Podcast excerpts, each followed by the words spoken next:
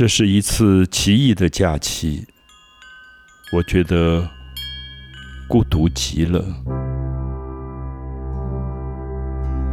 好像一路上一直在和同伴告别，年老的、年少的、男的、女的、美丽的、丑陋的、善良的、奸邪的，我喜爱的。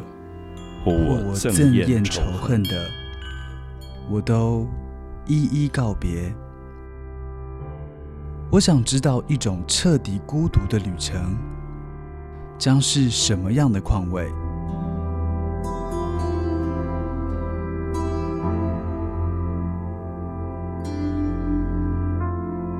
孤独是和我们自己在一起。其实。我想有二三十年吧，我一直很希望针对孤独这个主题来跟很多华文世界的朋友，特别是年轻朋友来交换一些意见。因为“孤独”这两个字，在我们熟悉的儒家文化当中，它不是一个很正面的字。我想大家都知道。好，《礼运大同篇》常常被讲到的，说鳏寡孤独废疾，提到了这几种人。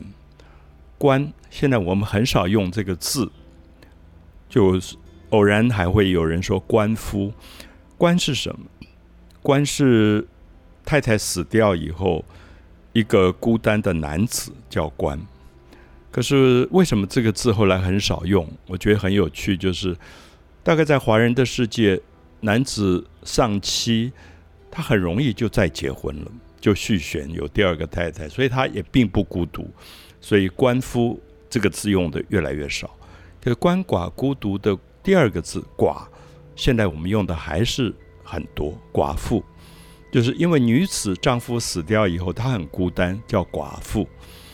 那我想，在华人的习俗当中，女子再嫁的可能性好像比男子要少，再婚的可能性比男子要少。那这个没有什么对或不对的问题，可是它就是一个长期的传统。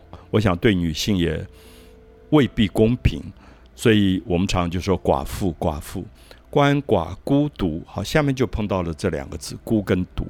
那“孤”是什么？我们现在用孤儿，孤儿就是说没有父母照顾的小孩叫孤儿。独是什么？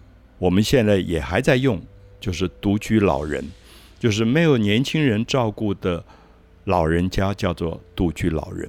那过去，如果你不照顾自己老年的父母，几乎是社会认为不孝，所以好像独居老人比较少。现在独居老人越来越多，越来越多，因为年轻人也没有办法、没有能力可以照顾这么多的独居老人，所以孤跟独对儒家来讲就是很负面的、可怜的，有一点引人悲悯的这种社会边缘的角色啊，孤儿、独居老人、废疾、鳏寡、孤独、废疾，废是残废。啊，残障者，那即使有病的疾病者，所以大概这六种社会的边缘人，都是在儒家的文化里认为可怜。他也提醒大家要照顾他们。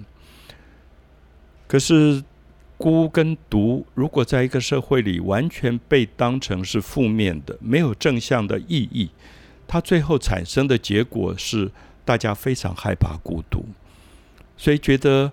这个孤儿很可怜，这个独居老人很可怜。我有一位长辈，他大概到八十岁，他才申请到养生村去，就这种长照机构去住。可是他很享受，享受的原因是因为他说他一生就是爱读书跟写作。可是过去因为传统的社会里，一个女性她就是做妻子跟做母亲。他必须把这两个角色做好，所以他一直没有机会发展他自己喜欢的阅读跟写作。所以到八十岁，他身体还不错，记忆力也很好。他住到养生村，他就告诉自己说：“这是多么好的机会，我可以孤独的一个人读书，好好读书，好好写作。”他写出很大部头的一本书。我每次去看他，我都觉得好棒。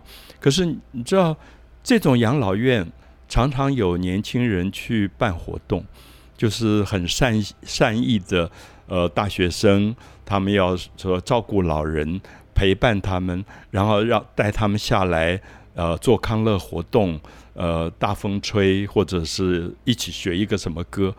他每次跟我说啊，他都不好意思，他觉得那小孩真的很善良，可是很想告诉他们说。我不想做游戏，我想在家里看书。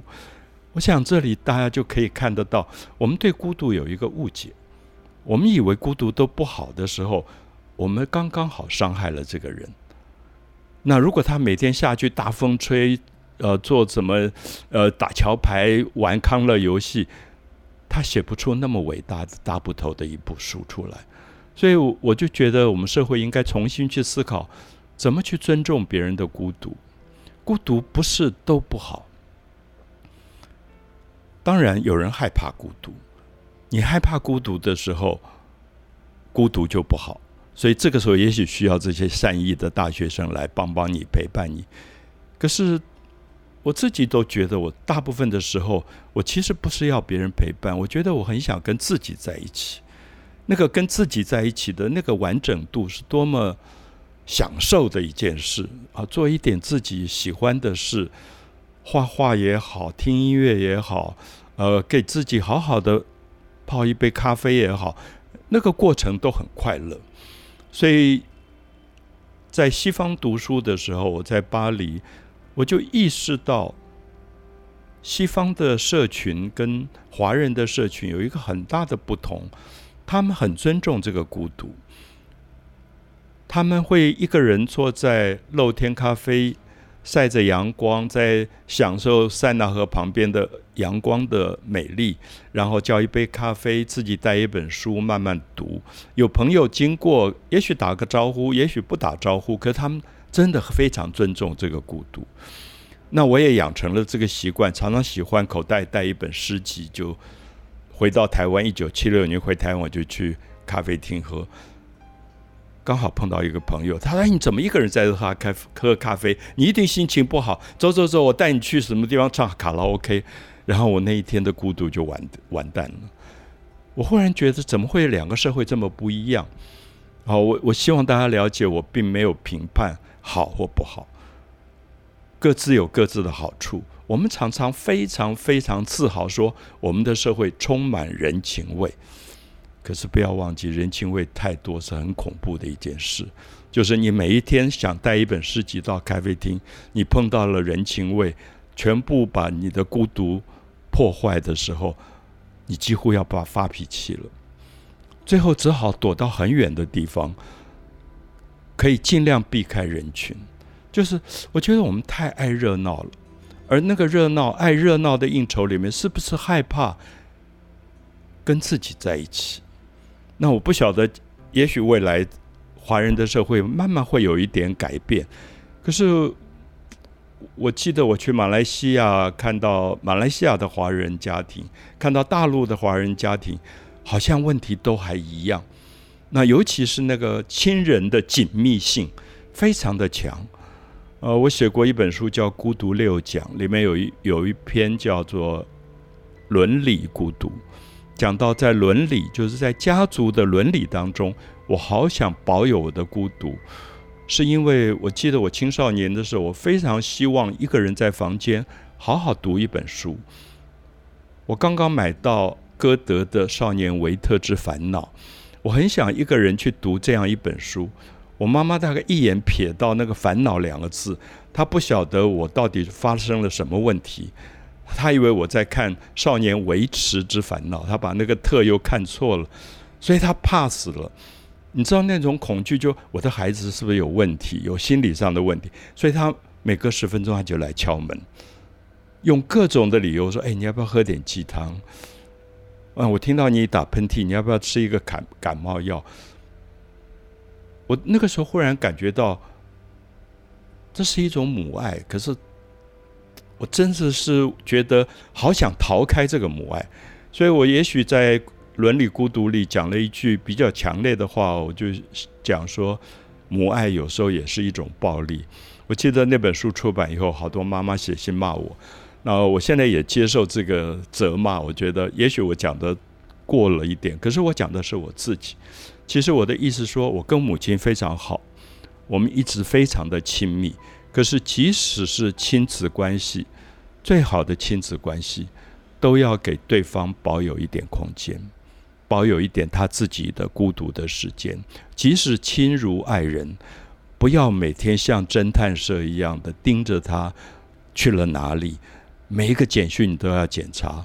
我想没有那个孤独，没有完整的自我，这个社会是不健全的啊！所以这次在台中中央书局这个展览叫做“孤独是和自己在一起”。我希望在一个转型的社会里，能够真正开始尊重，特别是年轻一代。他们的孤独感。